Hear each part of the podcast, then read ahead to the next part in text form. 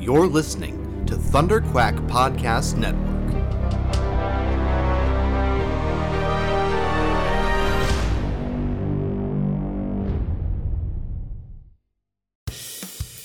This is the Thunderquack Podcast, the official podcast of Thunderquack Podcast Network, where anything can happen. So strap yourselves in and hold on to your butts. It's Thunderquack time!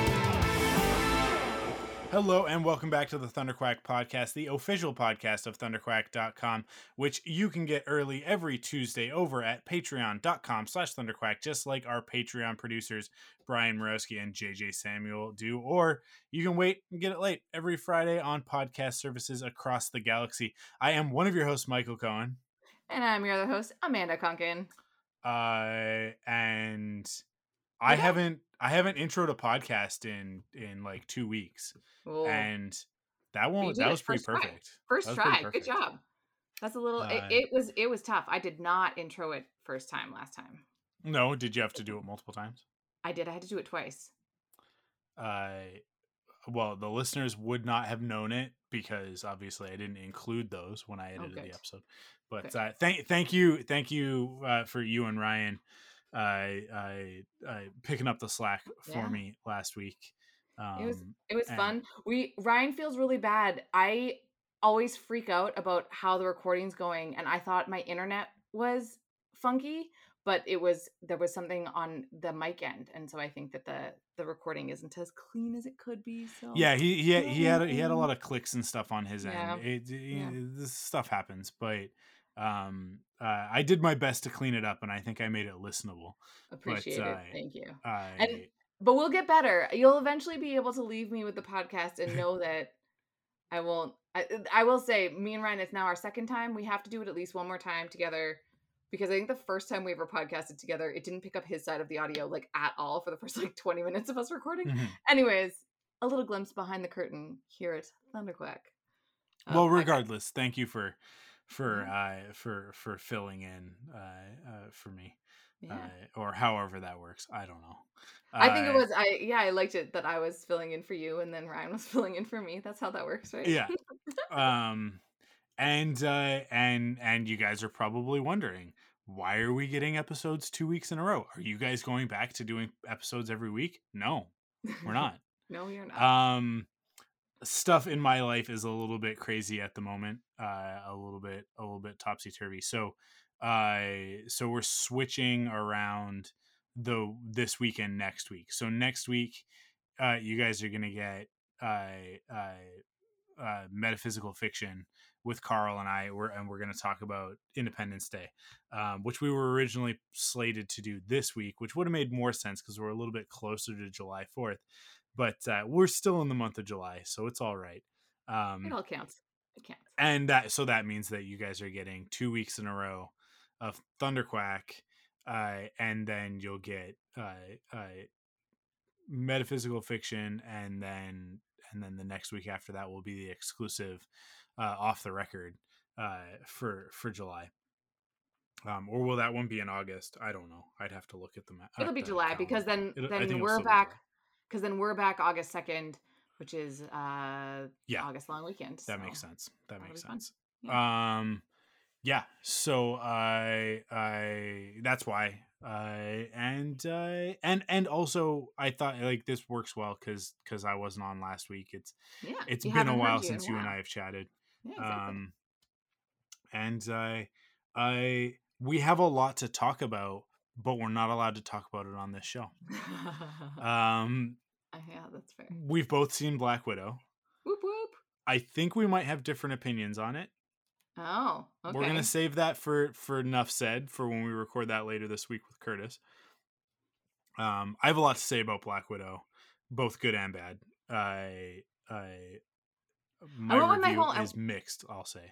Nice. Sorry. I went with my whole family, which was kind of nice. Like because I'm in the Okanagan, so I'm visiting them, and that we I haven't my whole family. Sorry. Oh, bless you, Michael. Um, I I just realized how weird it is to call you Michael. I never call you Michael. Anyways, uh, I went with my whole family, which was super weird because you know it's not only like just coming out of the pandemic, but also just because I never see them, which is good. But my sister, I was like, she was like, which ones do I have to see? And I was like, you don't have to see any of them really to watch it. Like it comes after. It's like in the mid. It's like a prequel. It's like in the middle of of the other stuff because I know that she'd seen like the original Avengers. But it turns out like she hadn't seen like anything, and so I thought that she knew what happens in Endgame, and she didn't. So the post credit scene was spoilerific for her. So it was fun. I I am I am of the opinion that with something that is in the cultural zeitgeist like Endgame Yes. was, that if if two years after it has come out, and what actually were are we two Almost years three. or three years? No, Twenty nineteen, right? Yeah. Yeah. Uh it's it's just over two years so two years after it came out if you haven't seen it if you don't know what happens in it that's on you that's not spoilers It's that's it's no, that's it's you- fair. I just like- feel like I didn't I didn't shield her from that because I knew that the movie proper probably wouldn't have spoilers Yeah. in it, but I should have known that the post credit scene would have. but like and- here's here's the thing on this doesn't matter for her right guess- like does it no, matter I guess it doesn't because she doesn't really. But anyways, I'm excited because she's now wanting to watch and go through all of them. So Yeah. before I leave the Okanagan next weekend, I'm gonna go and make her watch Captain Marvel because she hasn't watched Captain Marvel. At least she thinks she hasn't. I can't believe it. She doesn't remember if she's seen them. Like like, bingo it's so Bingo. upsetting that she doesn't like remember. She like was watching Civil War. She's like, oh, I've already seen this one, and I was like, what the heck, Sarah? You're exactly ridiculous. exactly Anyways. so Anyway, as we've we've talked about many times before and i have said on twitter a whole, uh, an, an awful lot some people go to a movie and they experience that movie for those two hours two and a half hours uh, however long it is 90 minutes maybe and then they leave the movie theater and then it has no impact on their life I just don't get that. like absolutely not. Like they just like it was a thing that they did. No different than like like let's say let's use mini golf as an example. If you go and play mini golf, it's not like you leave the mini golf course and like for the rest of your life you're like, wow, that mini golf course. Right? It's a it's a thing that you did. And if Yeah. somebody says, "Have you played mini golf at that mini golf course?" you go, "Yeah." Yep. I have. and it's like, do you remember it? I think there was a windmill. Right. Uh, yeah, I remember it. Right. yeah. that's Yeah. how. That's how some, maybe even most people, interact with film. I we are not those people, obviously. Um, and every movie that I see, good, bad, or ugly, uh, has a lasting effect on me for the rest of my life right? Because it's like if it's a good movie, then I carry that with me in a positive way. If it's a bad movie, like The Rise of Skywalker, then I carry that with me in a very negative way. Uh, and if it's an ugly movie, then I, I there's a, there's a movie that I watched in film school called Leolo. I may have brought it up in the past, but uh, it's uh, it's what I would consider an ugly movie. It's I think it's Oh. Italian. I'm pretty sure it's Italian.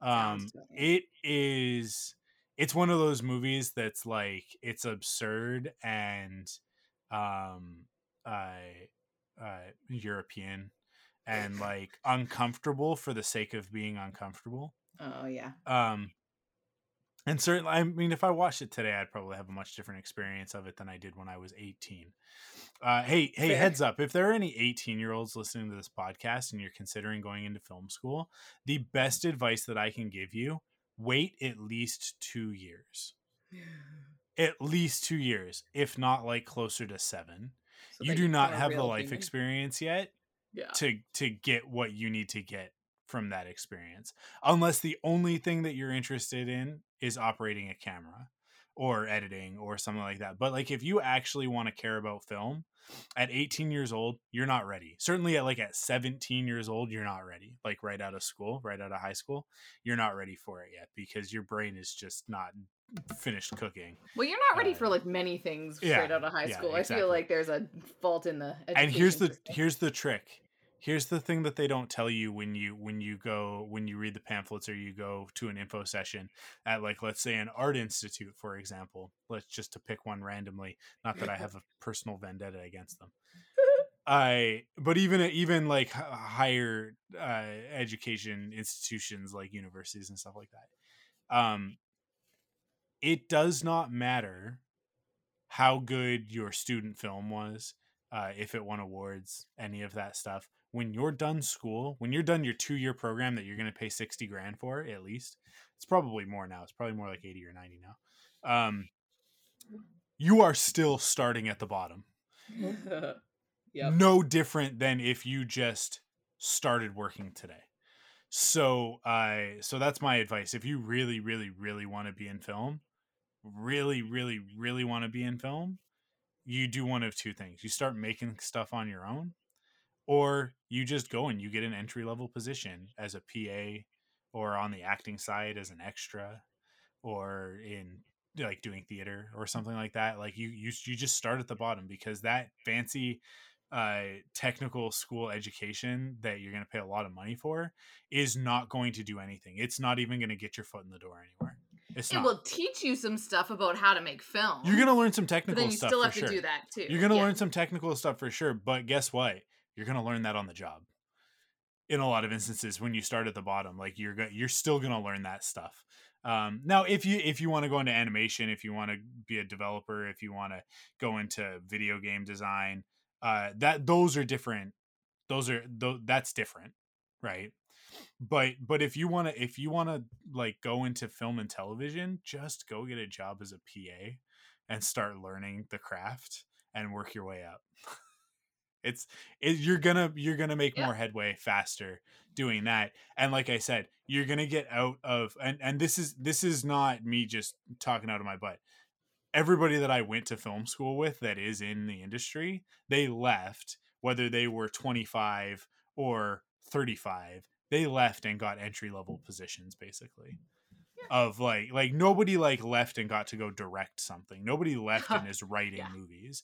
Nobody left and is like the like like uh, uh like number one camera op right? Like like like people left and got like internships with a with a a, a, studio that does for hire editing right? Or uh, like unpaid internships probably like and work their way up and now they have a good career uh 15 years later right? Or or they started as as like basically like a like a, a like a grip or a gaffer and have worked their way up and and are doing stuff now like like I will like, say as, it does give like you the op- stuff so but you can still get the tools to make a film for free. So that is fun and then you go through the procedure of actually submitting to film festivals. it's I not it's say not free though and, and that's Well, the yeah, kevin you're smith thing the- right Oh you yeah, paying then a put lot that of money money into for it just just take Yeah, that put that 60 grand to go make something you know Actually, and that's here, not that's not feasible for everybody but like but here's the thing here's the other part of that now you don't need that much money to make a short film now Yeah, Correct. right five grand which which most people can scrounge up five grand whether it's through a credit card or whatever you can go make your short movie you, you can go make your 40 minute short film you can do We it. are not advocating for you to make short films using your credit card. Just let it be. let it be I- said. However, you can. Do you're not you aren't You are. okay, I you are. absolutely am because here's the thing. If you if you are actually going to do it, if you're actually Right. going to be the thing, That's fair. then then you're going to do it. That's fair. Go do it. So Yeah, I have fair. no problem saying like go do that. Go go do that thing because if you're not going to do it, you're going to get 3 steps in and you're going to realize how hard it actually is and you're going to give up. Yeah, Right? fair. and that's like that's that's how the industry works and the people who are in it are the people who want to be there and who it's their passion there's a reason why i'm not there Mhm. i love movies i love movies i love watching and talking about movies and i'm very thankful that i have my education because i'm able to talk about them at, at the level that i am and i can actually back that up with like well i know what it takes to make a movie that's exactly why i don't do it right? Yeah. So it's like so whenever you and I are talking about stuff and you're talking about this that it's like I understand everything that you're talking about. Um and like like like I have the experience to know enough. Uh and certainly to know enough that I like I don't want to do that. Uh, yeah, graphic fair. design is a lot easier. It's and, and I and I make probably about the same amount of money that I would make if I were still working in film like if i had pursued that instead um Yeah. so yeah it's uh, th- to me like that's the thing is like is that people the people who want to do it um uh here's here's a funny story so crystal's grandma who uh, uh is is in a, a, a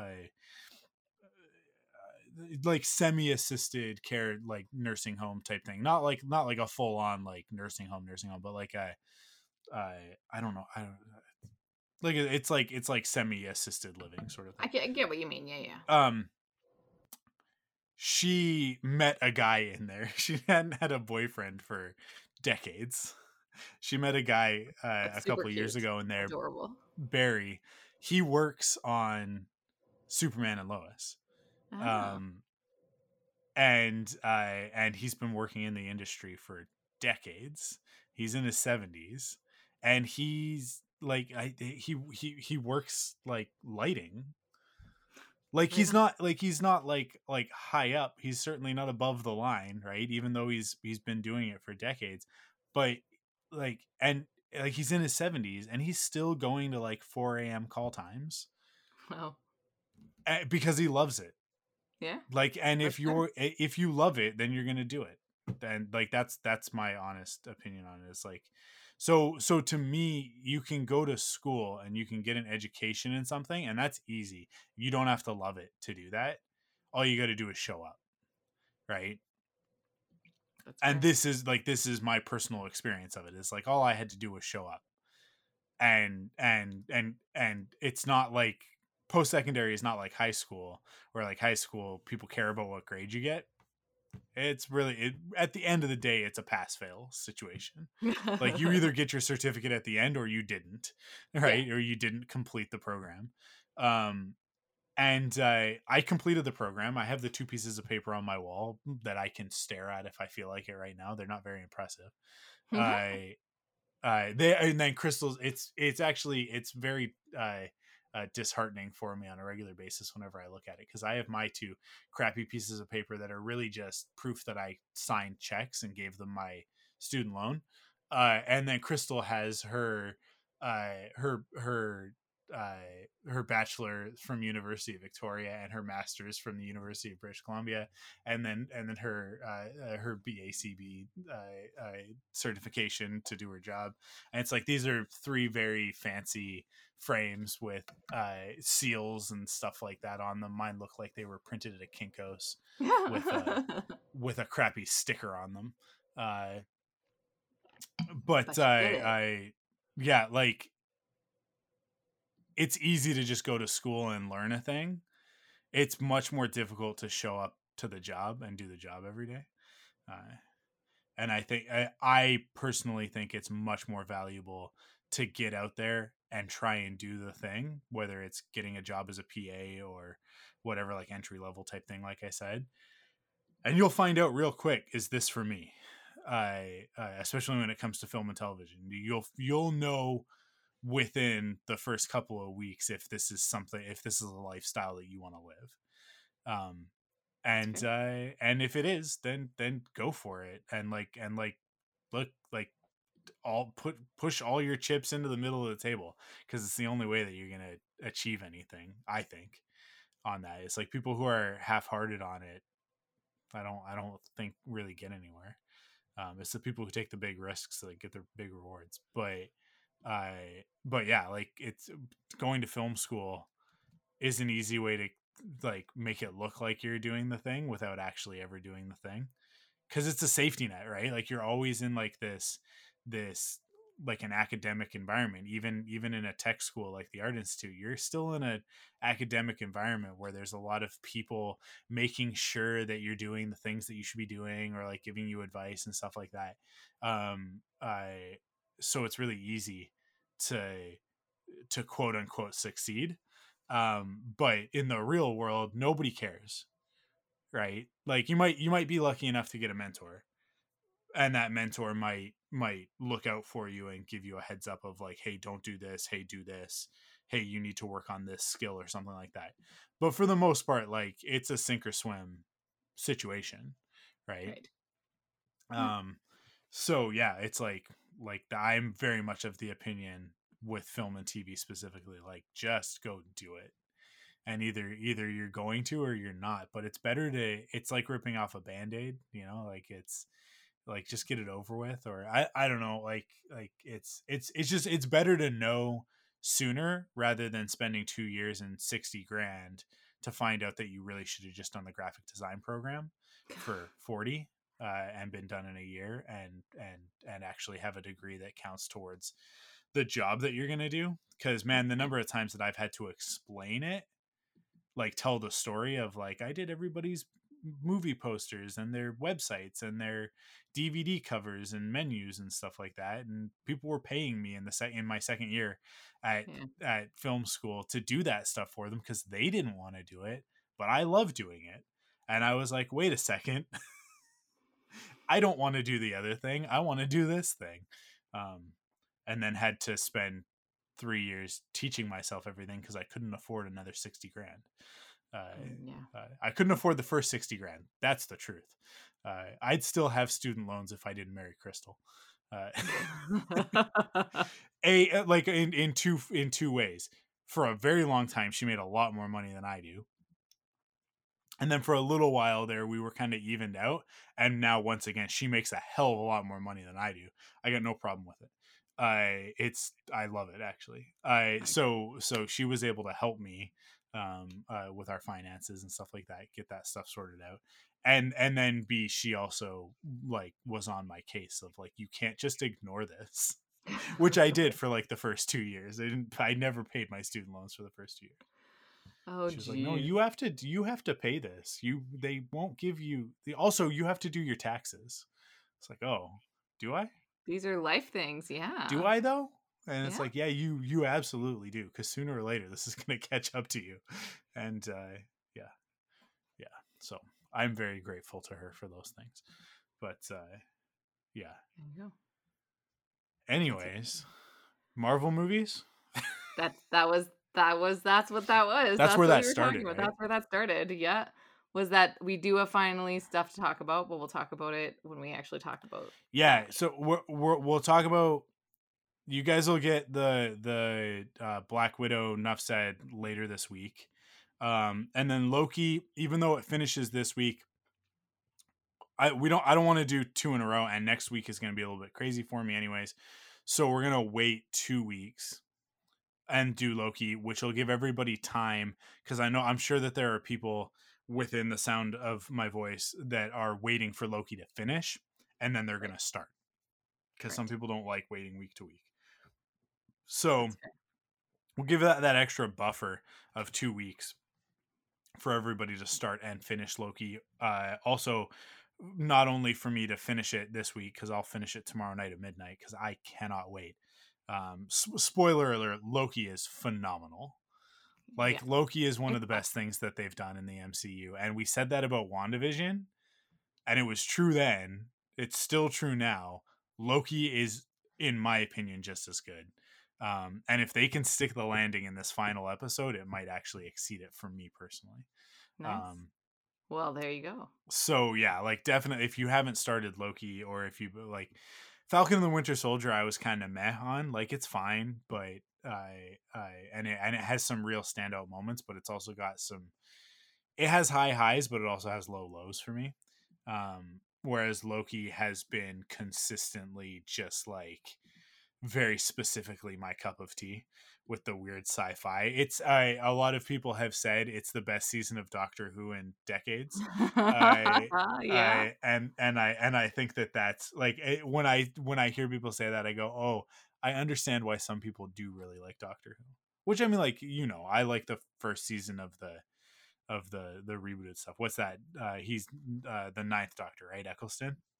Eccleston is the ninth Doctor. Yes. Yeah, I really like that season. I really like the first season with ten, um, but uh, I fell off after that, and I won't watch Matt Smith. I really won't watch any of the subsequent I stuff. I hear too Matt many mixed Smith. things, but I love Matt Smith seasons. I know you do. Not for me. Not for me. I yeah, but Loki uh, is so up my alley. It's so it's such perfect sci-fi fantasy. It's so good. they're just nailing it. It's perfect comic book storytelling. Uh, so we'll we'll talk more about that stuff over the next couple of weeks. Um, and man, what else is coming up? There's so many. There are so many things. Amanda still hasn't seen Fast Nine. I'll give you my my real quick review of that, and then I think we're gonna get it. We're gonna talk about Luca. Is that our plan? I think so. Yeah. I Fast Nine is a Fast and Furious movie. and if you love them, you love them. If you don't like them, don't watch it. I mm-hmm. like I don't know what to tell you. It's like if somebody were like, "Man, I hate tacos. They're messy. I don't like spicy food. There's vegetables on them. No, thanks."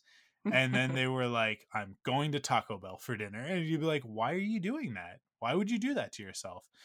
And Fast and the Furious is very much that as a franchise, as a film franchise. Uh, like if you don't like tacos, if you don't like a messy, ridiculous, uh, spicy good time, then don't don't don't buy the ticket. Like, I, I can't make it more clear than that. But if but if you want to if you want to get sloppy, uh, and uh, turn your brain off in some instances as m- much as you literally can. Um, yeah, I mean, some of this stuff was in the trailer. I'll I'll give one of the things away. It's not a spoiler because it was in the trailer. They they they rope swing with a car. Oh yeah. and and you see it in the trailer and you're like, "Oh, I can't wait to f- see like what that was about in the movie." And then I I there is no further explanation. it's it they don't they don't as a matter of fact they acknowledge how ridiculous it was. Um it, yeah, it's completely absurd. The whole movie is completely absurd. Uh but there are magnets. Uh wow. and uh John Cena is in it. Okay. And I don't know. That's as it. as as a kid whose favorite Lego pieces were the magnets. When they introduced magnetic pieces to Lego, uh, it was like, oh my god, the things I can build with these magnets. Uh, and I did, and it was all sorts of stuff like cars and airplanes, where like the airplane could fly over the car and pick up the car because it has magnets on it. And then that's what this movie is. So it is literally just, it's just uh, s- s- silly people playing with their Hot Wheels cars uh, for two hours, and uh, that's what you ask for. That's you what you're. Want, yeah, uh, that's what you sign up for. Movie, right? It's exactly what it says on the box. Like there you go. Yeah. Um. It's it, to me. I I really liked Hobbs and Shaw. Like that like um uh, i think of probably all of the fast franchise movies like uh, hobbs and shaw is probably my favorite because you've got the rock and jason statham and there's like an actual dynamic going on there and vin diesel's not in it.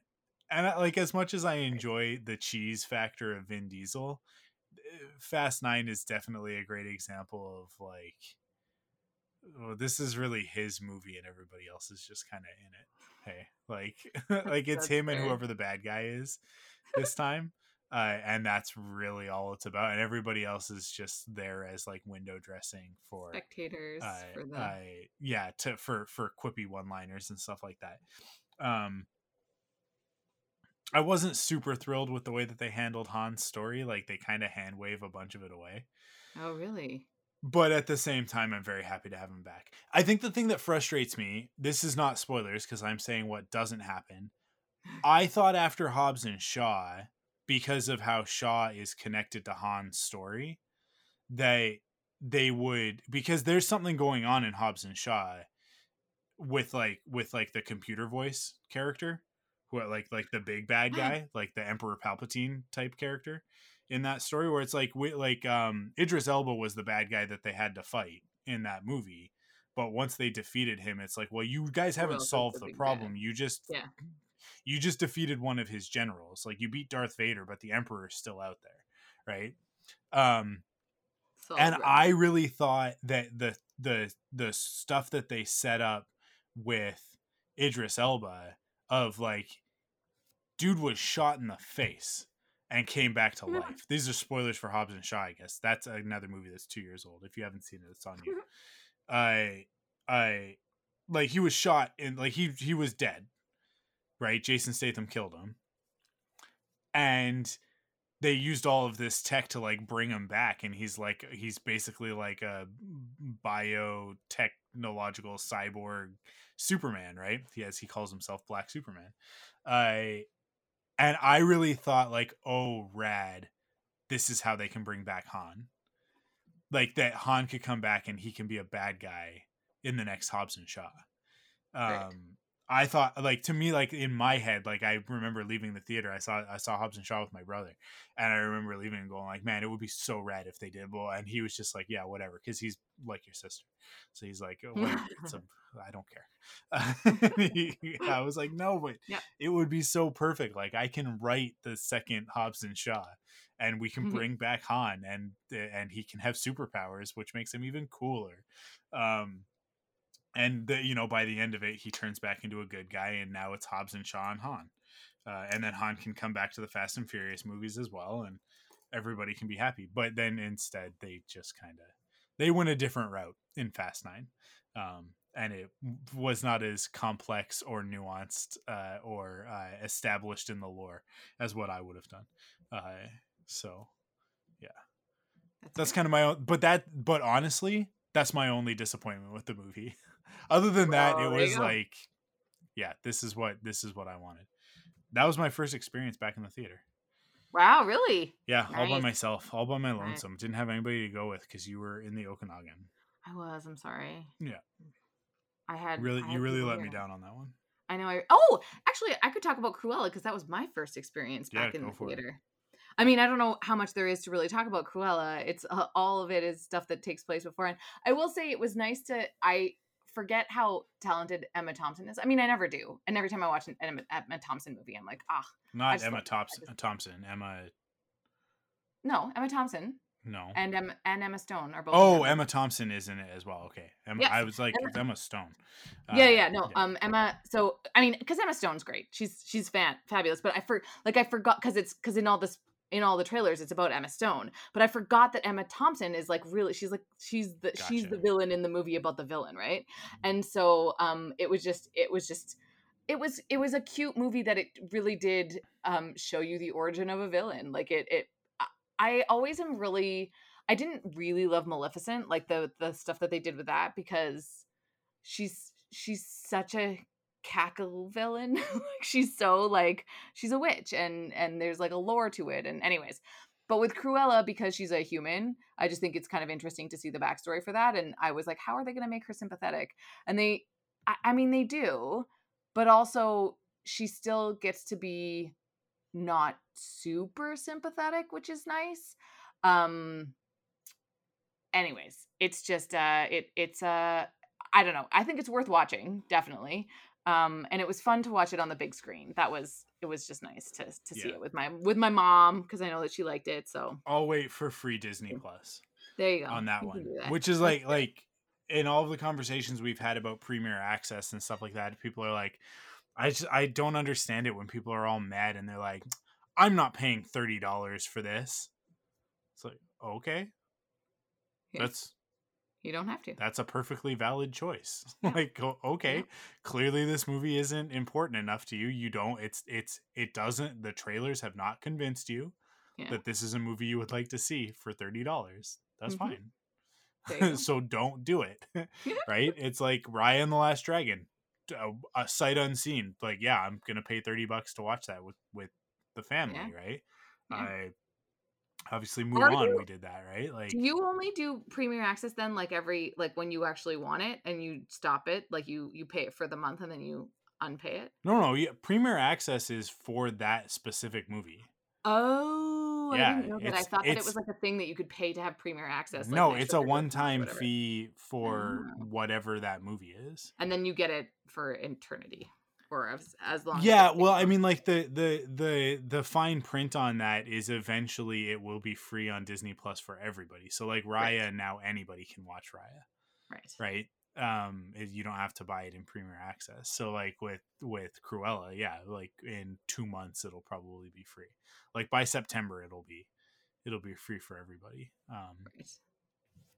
so yeah like whatever um and that's and that's my whole thing is that it's like yeah if you want to pay the 30 bucks to have access to it early then then do it it's do like uh, black widow i'm i'm kind of on the fence after having seen it in the theater i'm i i really thought being able to own a marvel movie at home the instant after i've seen it in the theater is like that's the dream Right. right? Yeah. Like being Yeah. able to watch Endgame again the next day from the comfort of my own home. That's the dream, right? Right. Yeah. Yeah. Yeah. Yeah. um yeah.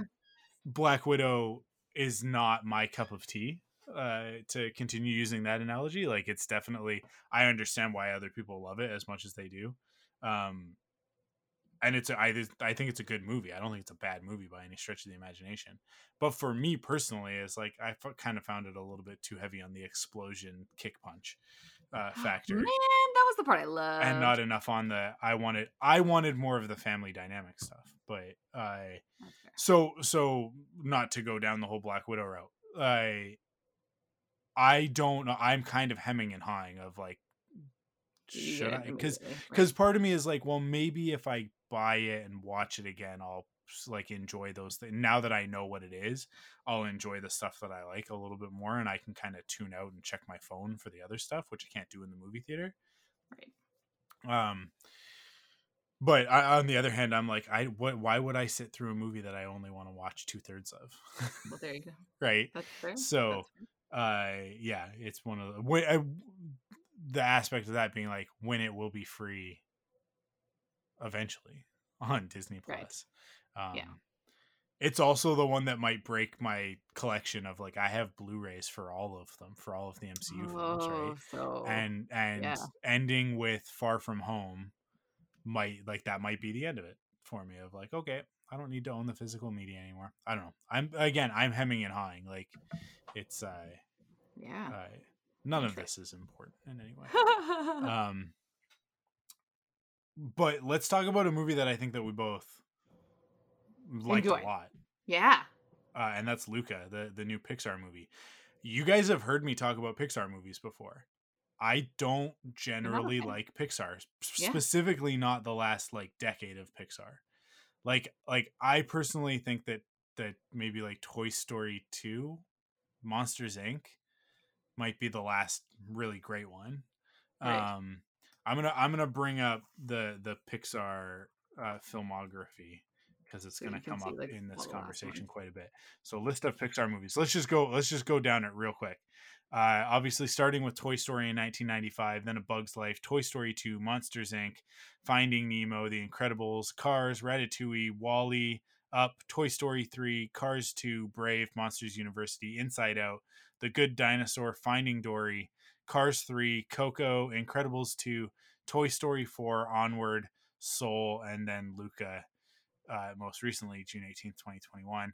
Uh, coming out next is Turning Red, which is March 11th, 2022, and then Lightyear, which is June 17th, 2022.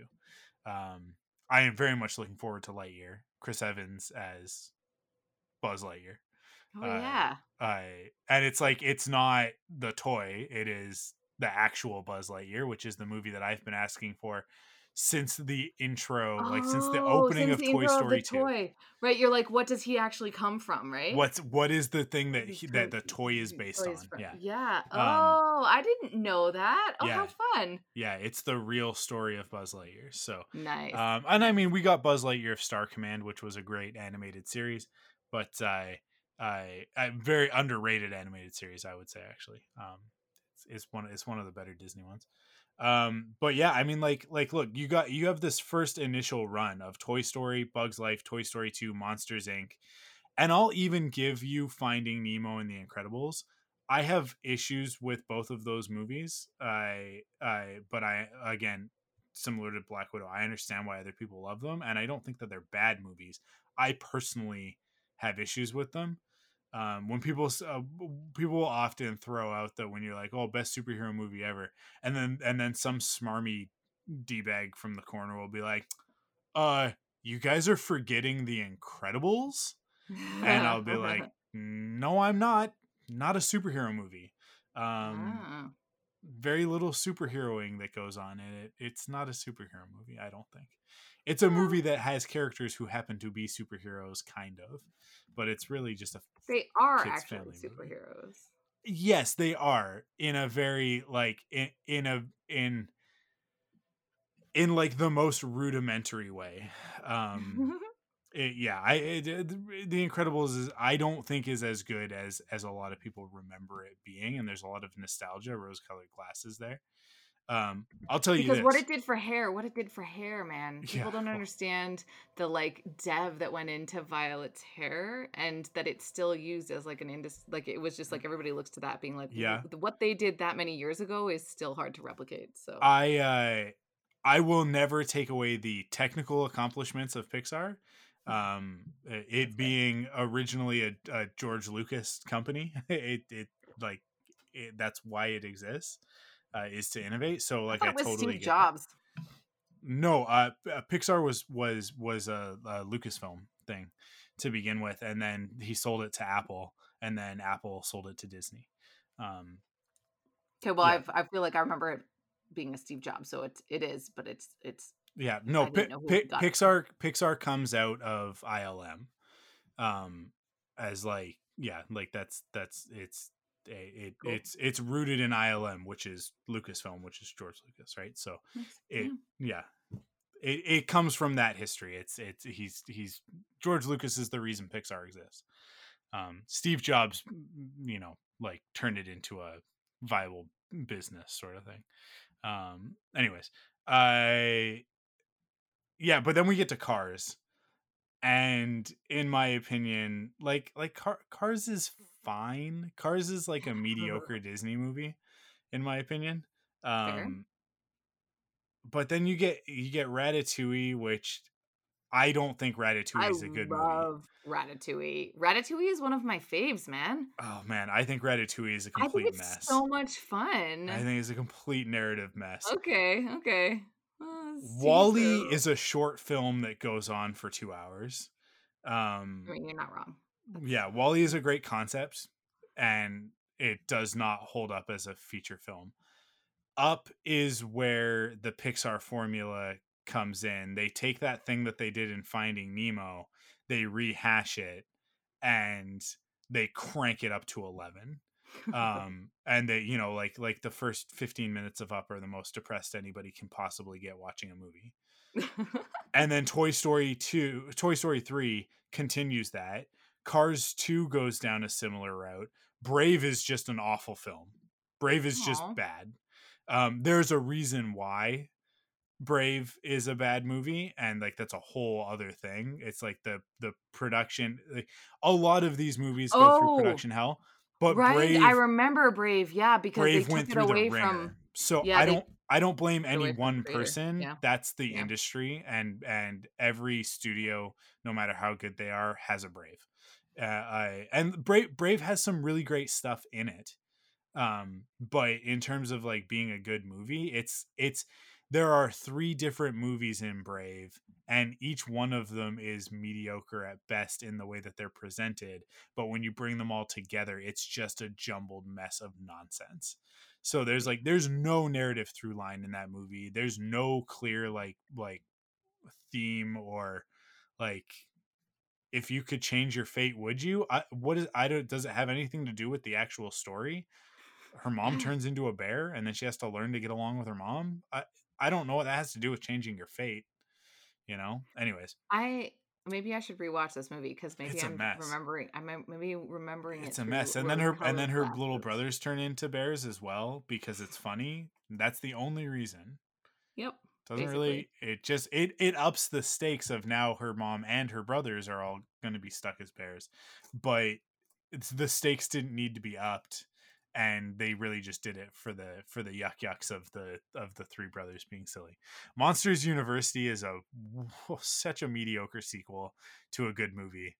Uh inside out is really good. Yeah.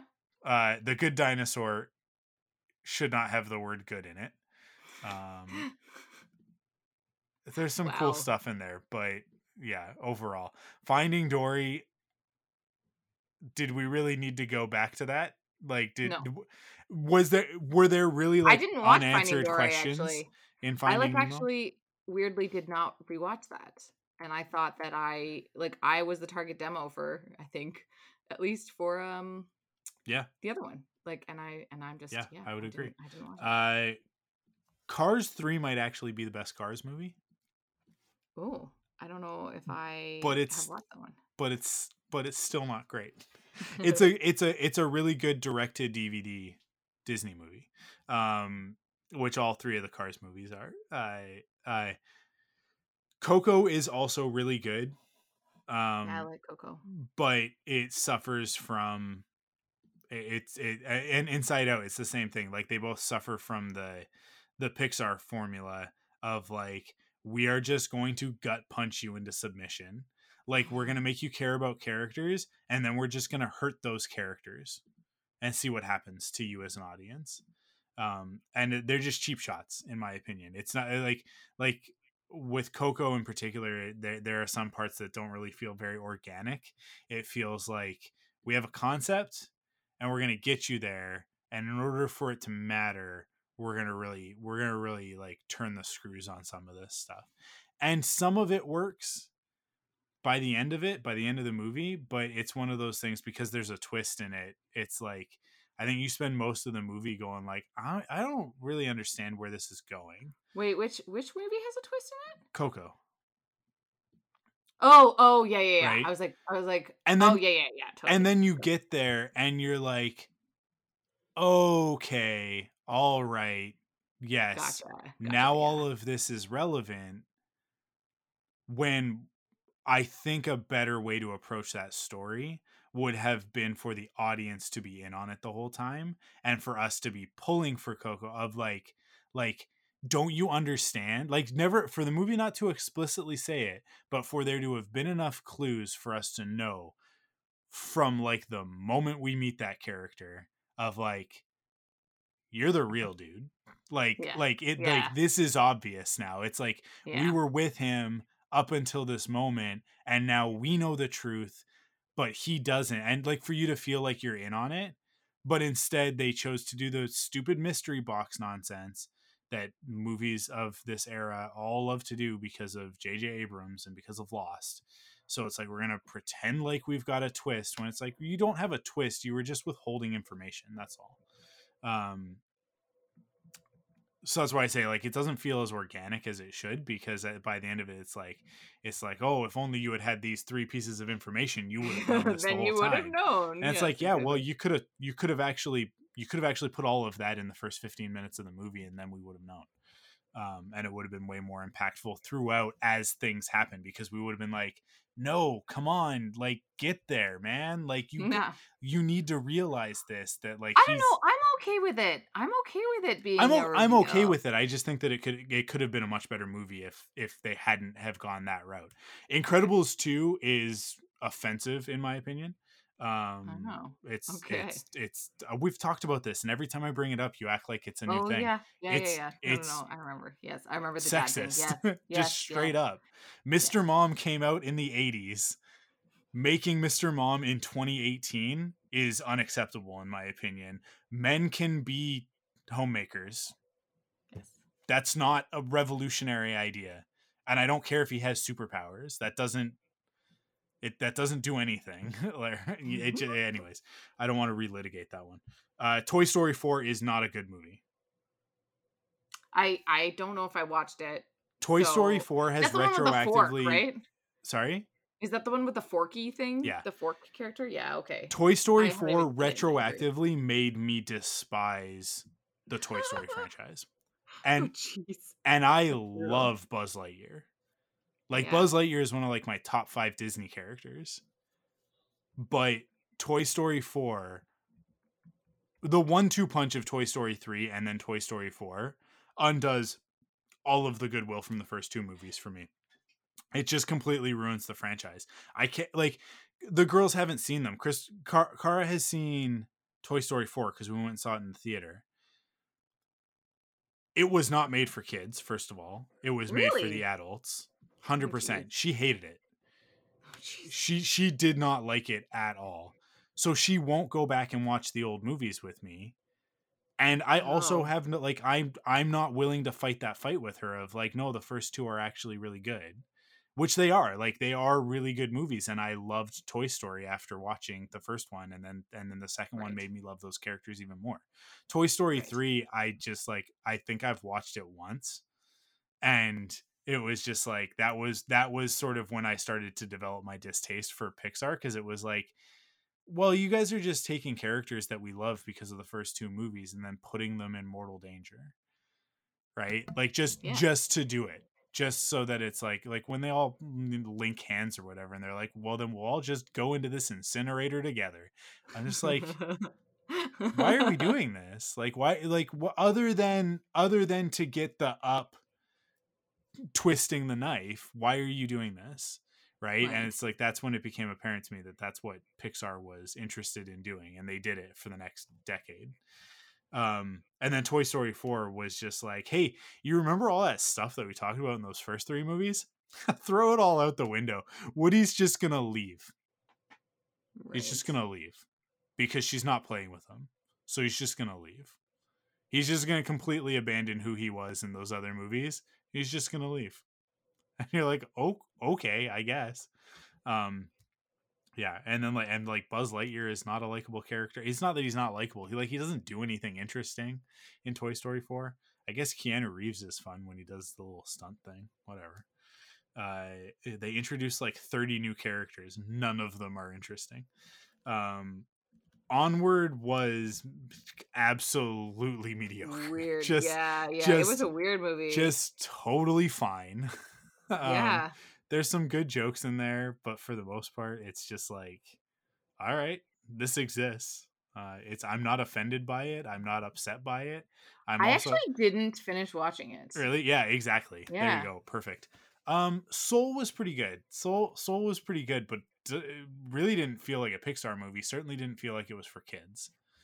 Um, yeah, I'll give it. I'll give it. it kind of yeah. like soul Yeah. leaned a little bit too far to the adult side of the pixar stuff which which i think one of the things that pixar has managed to do along the way like all all the way along the way for the most part was balance that like this is a movie for kids that adults can enjoy um that has like this deeper stuff soul was very much like i think crystal and i really enjoyed it i think that kara was bored to tears by it um that's the fair. stuff with I the mean, with the cat that. body is funny Yeah. but like yeah. like other than that it like it didn't really capture her. And that brings us to luca. And i'm gonna go ahead and say it right here the best pixar movie. Full stop. Wow. Wow. full stop. It's the it's it's the best movie that pixar has ever made. Um That's high praise. as a technical achievement it's the most beautiful film they've ever made. It might be one of the best looking computer animated movies. Like like just just end of conversation there like it might be one of the best looking if not for like uh did you watch mitchell's versus the machines Not yet, but people keep talking to me about it, and I'm kind of like, I feel like I definitely it. should watch it. Yeah. A, yeah, yeah. it's I- I- hilarious. yeah. b it's heartwarming as hell and c Nice. from a technical standpoint it is phenomenal and then it's the same same I I a lot of the same people worked on Mitchell's versus the Machines that worked on Spider Verse. So like because Oh. Spider Verse exists, it's really hard for me to say that anything else is quite as amazing as Spider Verse Right. That's Um, fair. because that movie just like takes animation and like really uses it as a medium and and and cranks everything like it, like it just it doesn't even crank thing it just spider-verse breaks the knob off in every conceivable way. It's so good. Um but but luca to me is like this is it's not only to me the best pixar movie. I think it's one of the best movies that disney has put out in the last few years. Um we watched it i guess like a week and a half ago. We were late to it. Uh everybody Yeah, else had kind of already little bit. watched it and we Mhm. just hadn't been able to find the time and then uh with everything that was going on there was a moment where we kind of slowed down for a second and I was like, let's watch Luca. Like let's just let's forget about everything else right now. Let's just sit down the four of us and watch Luca. And Cassie sat through the entire movie. What? Like That's awesome. like she was definitely kind of up and down and and and well, she's she's not even 2 yet, right? But she sat and she watched this movie. And she understood what was happening. And oh man, what what did she say? I, I don't remember what it was, but the word sea monster came out of her mouth. And I and it Crystal and. I had this moment where we looked at each other and we, because because Kara from like day one was right there with me of like let's veg on the couch and watch stuff. Like Kara and I are just so similar in that way. Cassie is not like that. Cassie is active and wants to be up and doing stuff and getting into trouble. She's uh Yeah, her- it's frustrating because I try to babysit her and she's she just yeah won't her middle TV name is me. is may and she's Hmm. like that may is is after um it's two things i have an aunt i i have an actual aunt may is but her name is eh, her name is spelled Oh. m-a-e but but she's named after that aunt as well as uh may parker not aunt may but peter and mj's daughter and that character Mm. has the nickname Mayday. And Cassie also has the nickname Mayday because she is constantly in trouble. like she's constantly doing something she shouldn't be doing. She loves it. She excels at it. And that was something that love like Crystal and I decided on when before she was born because like in in utero she was a troublemaker. We were like this because we had a name picked out and and we were like oh yeah this is a great name and it was just like we did for Kara as well, and then like sort of in the eleventh hour we we switched that up as well because like as you get to know their personalities and stuff, you change it. With with Cassie, it was like sh that is not her name. That's not her name. and and we went around and around and around on it, and we eventually obviously landed on on Cassandra May. And we're like, yeah, Mayday. Like, yeah, that's definitely going to fit her to a T. And it does. So she generally does not sit through she won't even sit through like most half hour cartoon shows that are designed for her age group. She Wow. for the first time sat through a movie with us. And and Luca's not long, right? It's it's it's a decent length for for a kids movie. Um but when she like said I can't remember what she said it in response to, but wh- whatever was happening and she said sea monster and Crystal and I looked at each other and it was like not only did she sit for the movie, which was a feat. Like she understood, what was happening. What was. She she Yeah, followed the impressive. the plot as best as a 2-year-old can, right? Wow. Um so it wins on that of like and Kara loved it as well. Uh I really liked it. Crystal liked it as much as Crystal likes any movie. Uh it's it's, she's so she's so hard to read on this stuff cuz like uh, like two months later she'll be like i really like that movie like really? Because i couldn't tell when we were watching it if you cared or not. Um, or like with black widow we left the theater and it was like "Well, did you like it? And then like the next day she was like yeah it was good. And then the next day she was like i didn't like black widow. I was like okay. I Fair, i fair. yeah um she really she's not one for the explosions and the kick punches. Uh it's really it does doesn't do anything for her. Um i think i and i think the humor fell flat for her but but luca she seemed to like it quite a bit uh or enough Mhm. i guess. But yeah i mean like i the the more i think about this movie for me like the more i'm like this uh, like I, I give I'll give it the the stamp. I think this is the first time that I've said it. It's a it's it, I put it up there with my perfect tens, like Ghostbusters, Back to the Future, the first three Star Wow. Wars movies. Like there is nothing Awesome. in this movie that I would change. Which nice. which I think that that for me like that's the most praise that I That's a can big- give a movie yeah. is where I'm like That's I'll- it's like are there things that maybe if it were if if I were the one telling the story that I might have done a little bit differently? Maybe. But when I watch the movie is there anything that like I walk away from it that's in the back of my head that I'm like man that doesn't sit right with me. Like they really should have done this or this. Nothing in this movie. Zero things Huh? in this movie. And then there are certain things in this movie that like are just like like just some of the some of the best things I've seen on screen. Um the way that they move through the water is so oh, good. yeah. It's Yeah, yeah, yeah. so good. All of the the underwater stuff is so good. The world building that they do in such a short amount of time because we really don't spend a lot of time underwater, right? Right. I guess Yeah, I, guess so. maybe from here we might get into a little bit of spoiler territory. So if you haven't watched Luca yet, it's on Disney Plus. It's not Premier Access. It's just on Disney Plus. So go watch. Which it. is awesome. Yeah, And makes me happy. um but yeah like they really don't spend a lot of time in that world but they spend enough time and and and they're very economical about the the way that they tell that story in the first 15 minutes of the movie underwater before we we move into to the the, the stuff on land and then eventually in the town. Um and it's just like like the pacing is perfect to me like there was never a point where i was like let's get to the next thing or i'm bored by this. The plot is very easy to follow like it does it's not it's not challenging in the sense of like who is that character what it like everybody is who they are and like like the characters are like visually instantly recognizable they fit into the narrative perfectly like everybody every piece of it to me just kind of like perfectly slots like it just it just comes together to make it just a really really good movie. And then you get to a gut punch moment in this story and it is 100% earned.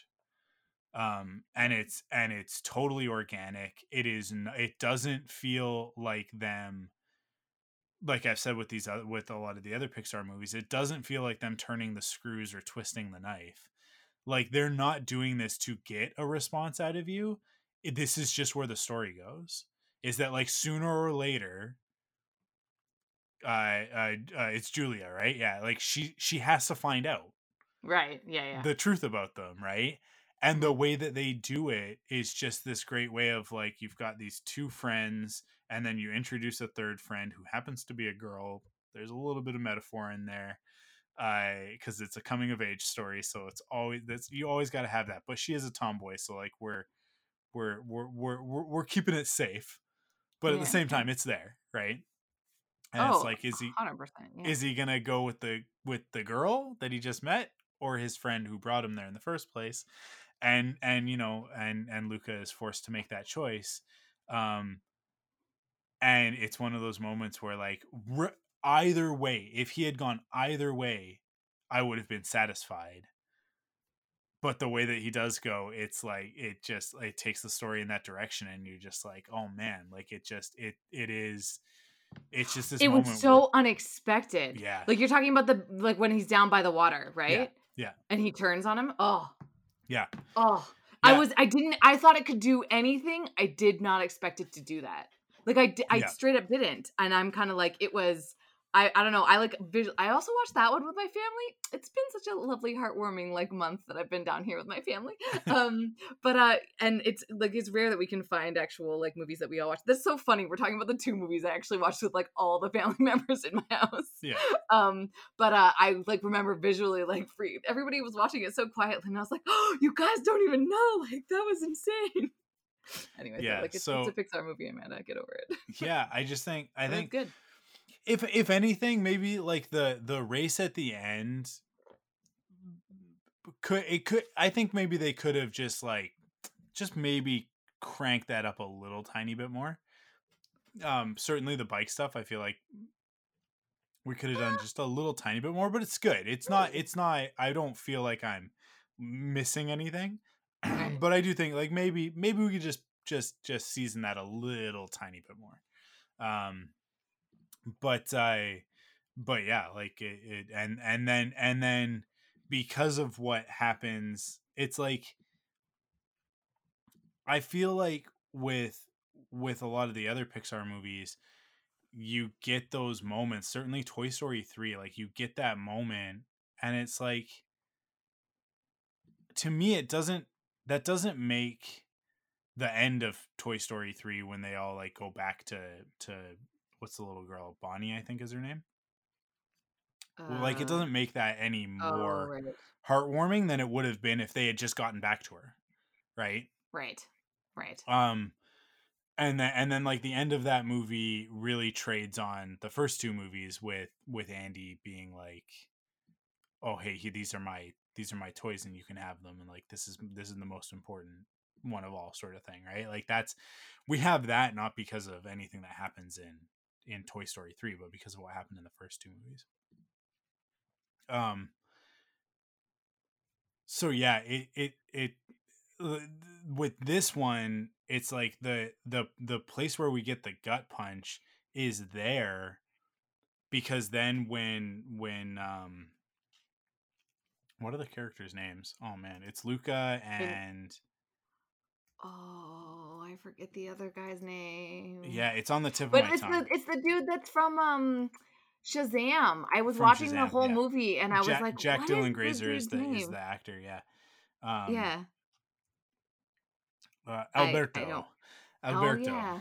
Uh, yeah. So when Alberto comes back with the umbrella, and then everything happens there, you're like, this is all like it's so satisfying. Even though you're also like like the characters are immediately put into mortal peril. It's like you're still like you're still They you're so happy for them that like their Yeah. their friendship is mended and that stuff. Yeah. Um and then the end of the movie when you get to the point where it's like these these two fish boys uh, are revealed and then their parent like his uh, Luca's parents reveal themselves and then the two old women or whatever and it's like in any other movie if if if they hadn't made me fall in love with this world and these characters so much I wouldn't forgive how quick this happens oh of, yeah. like- yeah, they're all like, We're fine. Everybody yeah like loves everybody, just being okay with it but because because the world has made itself out to be so um hyperbolic and and and fantastic and just like like it's it, like everything is so extreme right like like the, the character Massimo right Yep. the uh, uh, uh, Giulia's dad uh, Oh, yeah. uh with his like his squinty So eyes and his big with bushy his no- mustache and the the cat like the oh, absurdity of the cat uh her The cat. uh, so good. right like like i love that it has a like that it has a legitimate nemesis that we have an actual bad guy which i feel like disney Yeah. movies whether it's pixar or walt disney animation they have lacked that so much in the last 15 years of like like like let's have like let's have a real bad guy like a, like an actual bad Yeah. guy and the stakes are so small because it, this is a story about kids right Right. so the so the their villain is equally small um in in that respect but he's a villain there's Yeah, no like Actually. there's no like he's not relatable there's no like sympathetic aspect to him he's just a bad guy right Yeah. and it's Yeah. the, they he doesn't have to be sympathetic or relatable because he's a joke right so so he's light in the sense that like we don't take him seriously except that like he's a legitimate danger to to, to our main characters right yeah um Yeah. So it's like you have that conflict there that i feel like when you look at like frozen and especially frozen 2 like in frozen it's like the bad guy doesn't even reveal themselves until the third act Oh At- yeah, man, I forget about that. Yeah. at which point you're kind of like we've already sat through this whole movie now you're gonna be a bad guy like like this is not that interesting and then frozen 2 frozen 2 the bad guy's been dead for a hundred years because it's her grandfather right Oh right, yeah, yeah, yeah. Like- yeah. like it's so not relevant to our actual characters it's relevant to the world Yeah. that they're in and it's part of the narrative and whatever and it's a choice like that's a choice that they made with those movies of like we're not gonna But have in this one, yeah. But in this, you have a bad guy right off the top. You're like, oh, Yeah. the snotty kid with the Vespa. yeah Uh, you know what? I love talking about stuff with you, Mike. It makes me like it more.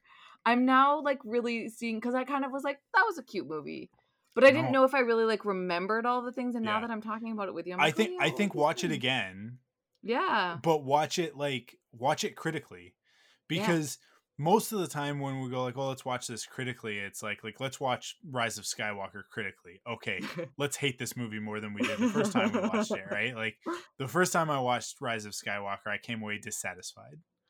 Yeah. I would say actually the same was true for The Last Jedi. My my my response walking out of the theater for both of those movies was very similar. But with The Last Jedi, I was like, I gotta no, I gotta see it again. Right. I have to see it again because I feel like I'm missing something. And then I watched it again and again. I, I think maybe the second time was with you, right? Um, I think so, yeah. because I think it was one of those ones where it was like you and me were like, we got to go see this movie. See it again, yeah, and you're the only person that'll go like within Yeah. two days of having first Yeah. seen it. And and I went and saw it again, and I was like, no, I think I think actually I really like this movie. Like I think, and and I had to process some stuff. There's a lot. Last Jedi has a lot. It's got to be processed. Mm-hmm. some people never get there. Some people are still working on it. With the Rise of Skywalker, I left the theater and went, I gotta go see it again. I have to go see it again. I I don't understand why I don't like this movie. Which was very different of like yeah. like with the last Jedi I was like I was like I liked so much of that, but I just like so much of it was reacting to I can't believe they did that. I can't believe they killed Snoke. I can't believe this, Right. that, whatever, right? How are they going to get like how are we going to resolve this story? I don't know how this is I can't see where this is going, which frustrated me at the time, right? I, but I very quickly got over it. Um and the more I dug into it, the more I loved The Last Jedi, right? With The Rise of Skywalker, it's the total opposite of like I was like, I think I don't like this movie. I don't want to not like this movie. I have to go back to it and find the things that I like, which I did Right. on subsequent viewings. But then the more critically I watch it, the more I'm just like, the dagger makes no sense. right? Like like it just oh my gosh, I've completely forgot. I haven't rewatched it in a long time. yeah. And then and then oh, I'm Oh, in the Disney store on the weekend and the Disney stores in Canada are all closing, which I'm is so such a upset that you bummer. didn't buy it for me. I'm sorry. Well, it was too, way too late because I had taken the picture the day before I posted I it, and Oh, then you said something that night. I was like, "Sorry, I doubt they're open anymore. I think that they're yeah. done." Um, But I can't believe I don't actually have Rise of Sky or um what is this last one? yeah, Rise of Skywalker, Oh, is it? Yeah, Rise of Skywalker. Yeah. I don't have that one on DVD. but exactly, exactly, Yeah. Yeah. right But I will say though, originally it was because it came out early. Yep, Right. on Disney Plus. And yeah. so I was like, I'm gonna watch this. No, it w- it came out early so I could buy it. but you're a Star Wars fan. I am. Yeah. So I I don't know. I just There's stuff on the Blu-ray that's not on Disney Plus. Right? Maybe I should buy. Maybe I should buy it. Well, no, but this is exactly my point. If in any other circumstance with any other Star Wars I would. movie, Yeah, I would have. I would have bought Gotta it. have it. The funny Yeah. thing is that, like I say all this, I don't own a physical copy of Solo, Yeah. Oh. but I don't own a physical copy of Solo because they never put out a nice enough version of it on Blu-ray Oh, okay. Fair. for me to go. I I need to buy because I bought the digital the day that dig, that it dropped on digital, right? Because it comes out early on digital and then later on on in the old model back in back in the before times. And it had all the special features that everything that was like that all of the Blu-ray releases had. So I was just like, I don't there isn't like a none of these are worth me buying to put on my shelf. So I'll wait. So like with Right. solo, I'm like waiting for like eventually they'll do one that's got box art that I love or like some special features that I that that they haven't released before that aren't anywhere else, and I'll and I'll do or maybe they they might not because physical is kind of not the thing anymore. But um, but anyways, all of that to say that like like most of the time when we go back and watch something critically, it's like you're probably going to be a little bit less satisfied with it than you were initially. Um, like with with the Marvel movies, I'll, I'll use an example of like Avengers: Age of Ultron, especially now in light of Joss Whedon and exa- and knowing exactly how terrible of a person he is. The full breadth of it, uh, uh, not just the fact that he was abusive to his wife, but you know the way that he treats people on set and all that sort of stuff. Uh, and now all of those quippy one-liners are not not all of them, but some of them I just get kind of frustrated knowing that like that's him trying to be clever uh, and he's really just a terrible person. Um, so so now because I have that feeling, I can watch Age of Ultron and kind of like go like, oh yeah, okay, I get it. Like I because there are a lot of people that are critical of Age of Ultron, and I've always been like, it's a better movie than I think people give it credit for. Um, It's all right.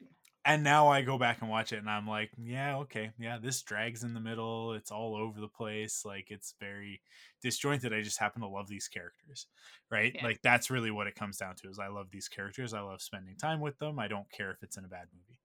I I so I'll Fair. forgive a lot of things Yeah, me too. but I I but with but with Luca, I think and this is my thing and this is when when movies uh, go beyond being good and get into great territory and definitely get into like that perfect 10 territory for me it's that i can watch this movie over and over again and i'll probably start to pick up new things i'll see different stuff i'll watch the characters in the background i'll notice things about the animation that i didn't notice before one of the reviews that i listened to earlier today was talking about the fact that like the they they they meld 3D and 2D techniques in this movie in a really seamless way where like with the mouths I they Oh. animate them differently head on from when they're on from the side and but they do it in a way of like if i were drawing i would draw i would draw the mouth differently. So it's like when you look at like like old pixar stuff the 3d model is the 3d model right? Mhm. and woody doesn't nothing changes about him depending on what angle you're viewing him at. And at the time that was the technical feat was like wow look at this. We create the character It's in like the computer and then we yeah. animate him and he is perfectly consistent all of the time. And for a long time that's what we thought computer animation was and now mitchell's versus the machines does this as well. Spider-verse did it too where it's like we're gonna we're actually gonna take the great stuff about 2d we're going to borrow some of the stuff that that back in the day we thought were actually the bad parts of 2d like when Mm. characters go off model which used to be seen as like a uh, oh Yeah, have you ever watched the first season of the simpsons? They're barely on model like the characters just they look totally different from episode to episode. And then it's like nowadays i would go back because now we look at like family guy simpsons all of this stuff and it's like sterile right? Right. because it's all computer assisted now and it's like is anybody even drawing anything for those shows anymore? Do they need to? Haven't they drawn every single pose that homer simpson's ever going to do right based on on Yeah. the way that they like the technique that they use now right um and what you're seeing with a lot of stuff and curtis and i talked a lot about this with ducktales is that the best animation is taking advantage of the computer for consistency but knowing when to break those rules and luca Right. is one of those examples of like uh, like i said like the like the mouths changing depending on the angle to match the way that if i was drawing it in 2d it it would like i might change that up like because they they Right, they yeah. kind of have the it's a it's a thing I, I there's a bunch of people online who who talk about it in a derogatory fashion they either say it's CalArts style or uh, or they call it bean mouth which is like the it's like the adventure time um steven universe it's like a- a lot of animated stuff right now uses this style and actually it's like it's a style that after adventure time and uh, and really gravity falls which is a fantastic show that's on disney plus that people should watch if they haven't um Uh, yeah, Gravity Falls is, is. Gravity Falls is so good, and and it's probably one of the best examples of it. And drawing the trying to draw the characters from Gravity Falls was when I started to move my style away from like like I was trying to do like comic booky kind of Humberto Ramos uh, style art, and all of a sudden I was like, actually, I really like this. And found that like, oh, my sensibilities actually match this really well. This I'm really comfortable drawing this and and you can see in my sketchbooks the first time that I drew Dipper from from uh, Gravity Falls, and then all of a sudden my style started to change, and it was right it was right when I started doing Kenobi. I mean, you can see like uh, if you go back into those comics, you can see where like I was doing one thing didn't really know what my style was going to be for that. Kind of had an idea of it, and then all of a sudden it started to change, and it started to go into that style, this like the as they call it bean mouth style, and uh, and I love it now, and like my art is so much better than it's ever been because like I've been able to take that and then push it even further. And so like this is a, to me, it's probably one of the reasons why why I'm vibing with Luca so much is that like it definitely it definitely lives in that same style uh that I draw in that I love, Right. right? Um but but it is like the most impressive or one of the most impressive I should say versions of that style, like sort of evolutions of that style being that it's Pixar doing it, right? Yeah. So it's like to me, it's like just every frame in this movie is print it, put it up on your wall. Like it's, it's just yeah, it's beautiful. it's so amazing to look at. The water is just like breathtaking at times. Um and I care so much about this stuff. And then most people I think will watch an animated animated movie and be like, "Oh, that's really pretty." right? but it's like guys like Curtis and myself, uh, like we watch these things and then like dissect them. So, like I, I will probably at some point over the course of the next few weeks watch Luca by myself, if I get if I can get a moment by myself. That hasn't happened a lot lately.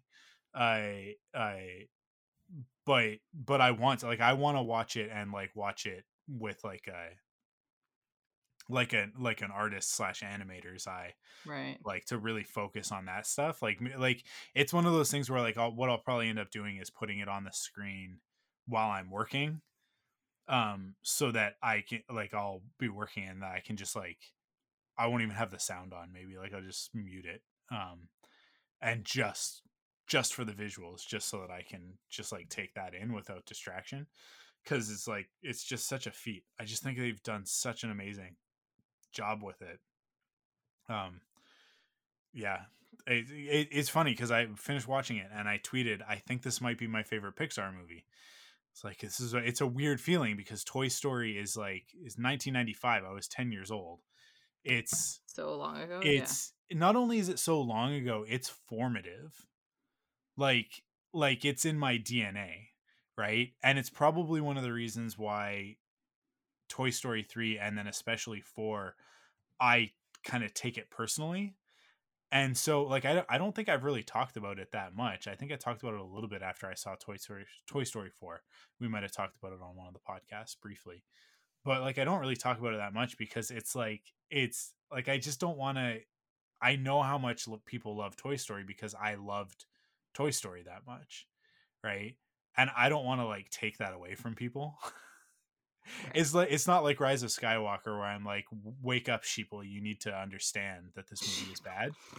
Um like i need everybody to understand in the way that i understand that it's not good um because there are so many people who are like any star wars is good star wars and i used to be like that and i'm like no that's not true.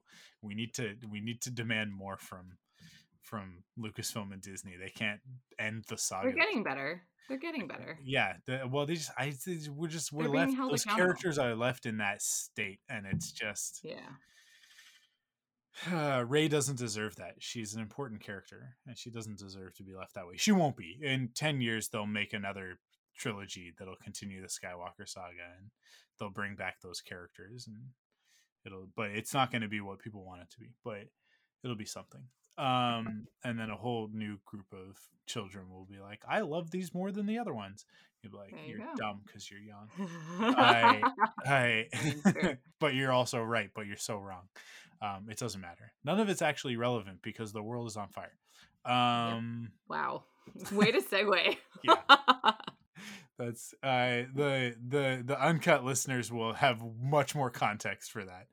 Um, but yeah, I I don't know. It might also just like I'm trying to be as objective about it as I can, but also film is a subjective experience, so you can't as much as like it's important to to go through the exercise of looking at film objectively um if a movie hits with you it hits with you if it like if it if it gets to you on a deep level there's a reason for that and it might be where you are at in your life in that moment and the last 2 weeks of my life have been a little bit tumultuous and here was this like bright spot in the middle of all of that and maybe that's part of it for me but uh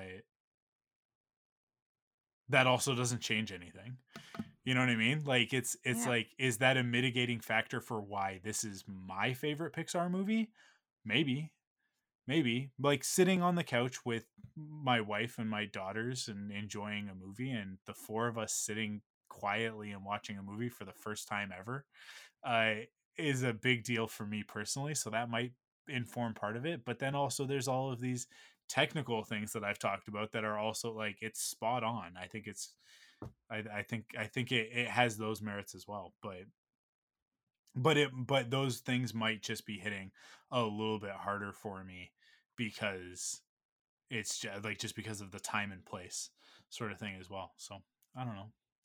I'd say i would say watch it again let me know what you think.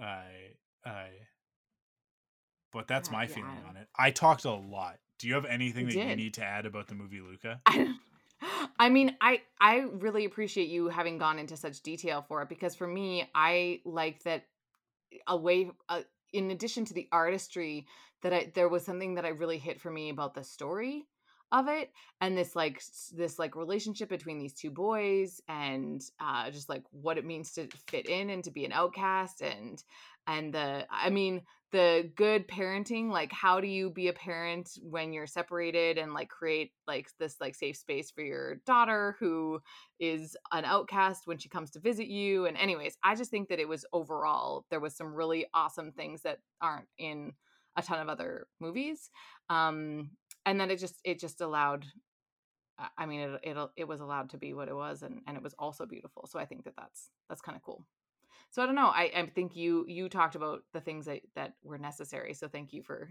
for going through all of those. And I think in, in everything else, I really liked just the core of of the narrative as well. I think it was Yeah. surprising. It wasn't just what I expected it to be. So which is great.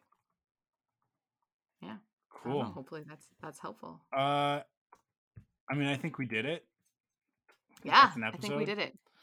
I think it was nice to uh to talk about something positive for a Mhm, change. Yeah, Something right. that we loved. Um yeah. Cool. Well, I like I said, well, I'll I'll be back next week with I I I I have too many podcasts. Uh metaphysical fiction. I wanted to say faster, more intense, but that's not true. We're not doing faster, more intense right now.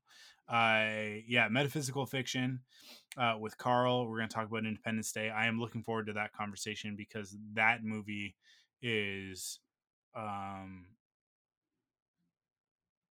so special and so awful, Yeah, but so it. great. It is. It is a contradiction in and of itself. Uh, Oh yeah. uh yeah it it it defies everything and ends up being probably one of my favorite movies of all time uh that is certainly Oh, because it was sure. 1996 97 96 right uh I think so, but it was something that it's it's one of my favorite movies of all time too. Like I loved Bill Pullman um and Jeff Goldblum. They were like two of my absolute favorite actors in the 90s. And Mhm. I it's fully because of Independence Day. Like I remember just loving and Bill Pullman also was in While You Were Sleeping, which I also quite enjoyed. But like And and Jeff Goldblum was in Jurassic Park. So Uh, like yeah. there, there was like this sort of trifecta of like and my then favorite and then you've got. Will Smith as well right so Yes, that's true. He was he's not like my super ultimate favorite person. um but he was the, he was the moment Will Smith was the moment in 1996 97 cuz he had the 2 years in a row where he had uh uh back-to-back alien summer blockbusters number 1 movies uh, of the year sort of. I maybe of the year I don't know but uh yeah Independence Day and then Men in Black right? So yes. and then Wild Wild West which we don't talk I about. I did I enjoyed that soundtrack a lot. And I You feel know like the soundtrack wouldn't have existed without the movie. Wild so- Wild West is one of those ones where it's like is this movie bad? Yes. Does it have redeeming qualities? Not really I- does it star a bunch of phenomenal actors at the top of their game? A hundred percent, A hundred percent. You could, yeah. It's It's great. yeah. It's Kenneth Branagh's fun. the bad guy, Oh yeah. Oh my gosh.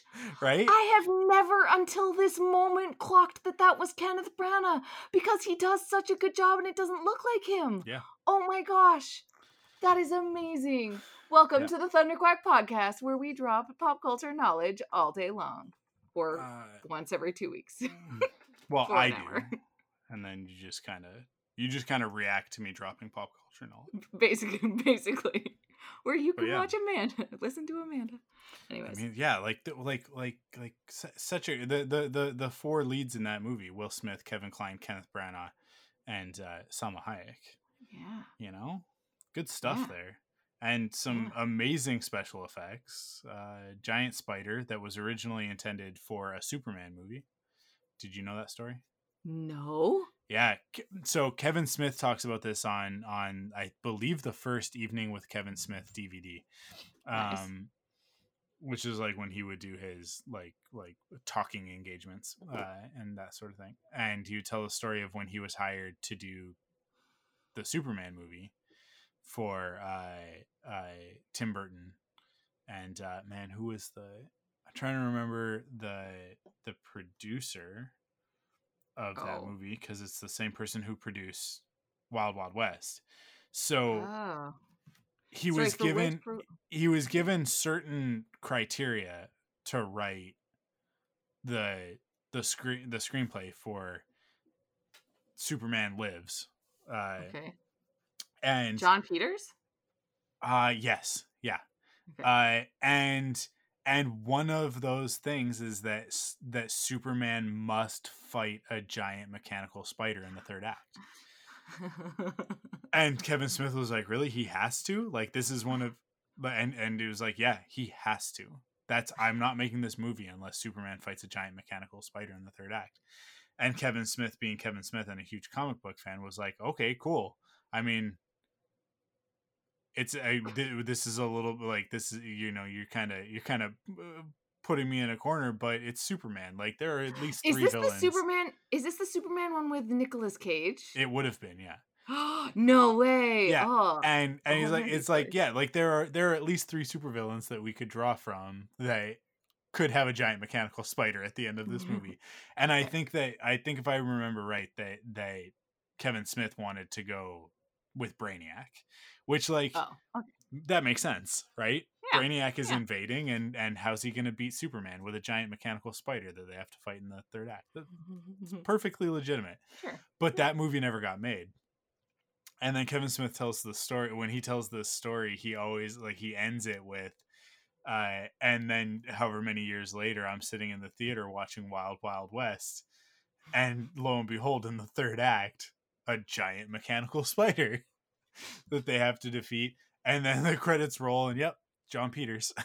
There it goes. He he finally got his His giant, giant mechanical, mechanical? spider.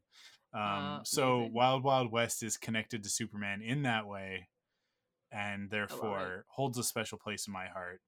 And i think it's actually it's a lot of fun Just it's such just a great, not a It's it- just such a fun movie. It's, it's so just- fun. it's not the movie anyone asked for no, no, nobody Right? needed this movie to exist. but and and and coming off of Independence Day and Men in Oh, Black, yeah, I think people which just had very high bit- expectations for Yes. uh for Wild Wild West, and it just eh, look. Here's the thing, 1999. All right, Phantom Menace, The Matrix, Wild Wild West. Uh, Tarzan was also that summer. Uh, I don't know. There might not be a better summer for movies. I don't know. That's. I mean, it was. It was pretty good. I will say, 99 was a good year. w- Will Smith, like the best, um, movie experience I've had where Will Smith unexpectedly shows up because you can just tell that he was like contractually obligated to to not pull out of this movie or something is he's in Winter's Tale, the film that's like um what call it? It has uh oh Colin Farrell and no, not Colin Farrell. Colin Farrell? Colin Farrell I don't know. and and Russell Crowe. Anyways, he um he has like a decent role in it and you can just tell that he probably was like nope i want nothing to do with this film you can't put me in any of the like marketing material because it's like the film doesn't make sense if his character doesn't exist and it's sort of it's sort of like a really weird like he just sort of comes out of nowhere and you're like what will smith is in this movie anyway Is he really? Because, like, when I look Tale. at when I Yeah. when I look at it on IMDb, it's Yeah. like Yep, he's hidden all the way in the bottom of the credits. Like, I don't know what is going on. I think he just wanted to distance himself from this film, but like it is a super weird like cuz you you look at Winter's Tale and it's marketed like this romance. It's like a deep fantasy film. Like deep like deep cuts of like time, like like unaging people and like mythical um like biblical stuff and it's like it's pretty intense. I've never Um, seen this movie. yeah. and Yeah. you, you're you're blowing my mind right now because like I'm Yeah. looking at this cast and it's like Colin Farrell, uh, yeah. Jennifer Connelly, Russell Crowe, Matt Bomer's in it. Yeah. I, I, like it's William Hurt, isn't it? William like Hurt's in it. Yeah, yeah. And I don't know what it was. I because it's one of those movies that they didn't know how to market. Because if you went in trying to expect this movie that you see in the poster, like this lovey, like I'm in love with this woman, then you're sorely disappointed when you watch the movie. I enjoyed it because it was two of my favorite things. It was like some random, like sort of like mythical romance, and then just straight up like fantasy and like action and like it was but if you didn't know that that's what you were getting into and you weren't me very specifically Yeah. the movie would have really like put you off. So i can imagine that people like people don't know how to talk about this movie because it doesn't fit into any real category.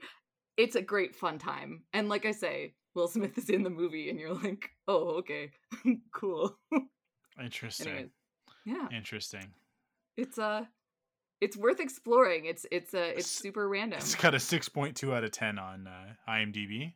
I don't Yeah. necessarily know what that means. I guess I'm I guessing know. that's based on Yeah. user reviews, but but uh, potentially but yeah don't look up who will smith plays because it it um ruins a okay, core part of the movie okay. like anyways i mean you can you can but then you're like who's it who's he play what is this movie about and then i mean i will say if they were able to market it as the like the russell crowe will smith storyline that would have completely changed like the movie so it would be interesting anyways winter's tale Wild West we're all about those deep cuts here Yeah, at the thunderquack podcast have a will smith weekend yeah. I guess so. Enjoy. Uh, I cool. I yeah. That's it. We we already tried to end the podcast once, and then we fell into another. i'm sorry No, it's okay. we did I do. We're I done. went there too.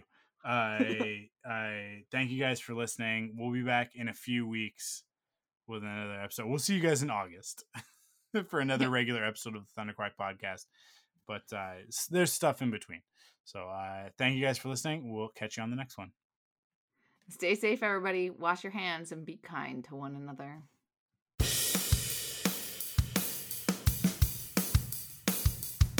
Follow the Thunderquack podcast on Twitter, Instagram, and Facebook by searching the Thunderquack podcast. You can support us in three ways. First, by heading to the podcast service of your choice and leaving a rating and review.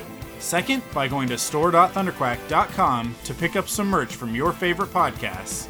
And last but not least, by heading to patreon.com slash thunderquack to kick in with your monthly pledge of support and get cool rewards like early access and extended episodes. The Thunderquack Podcast is the official podcast of thunderquack.com. Head to thunderquack.com to discover more great podcasts.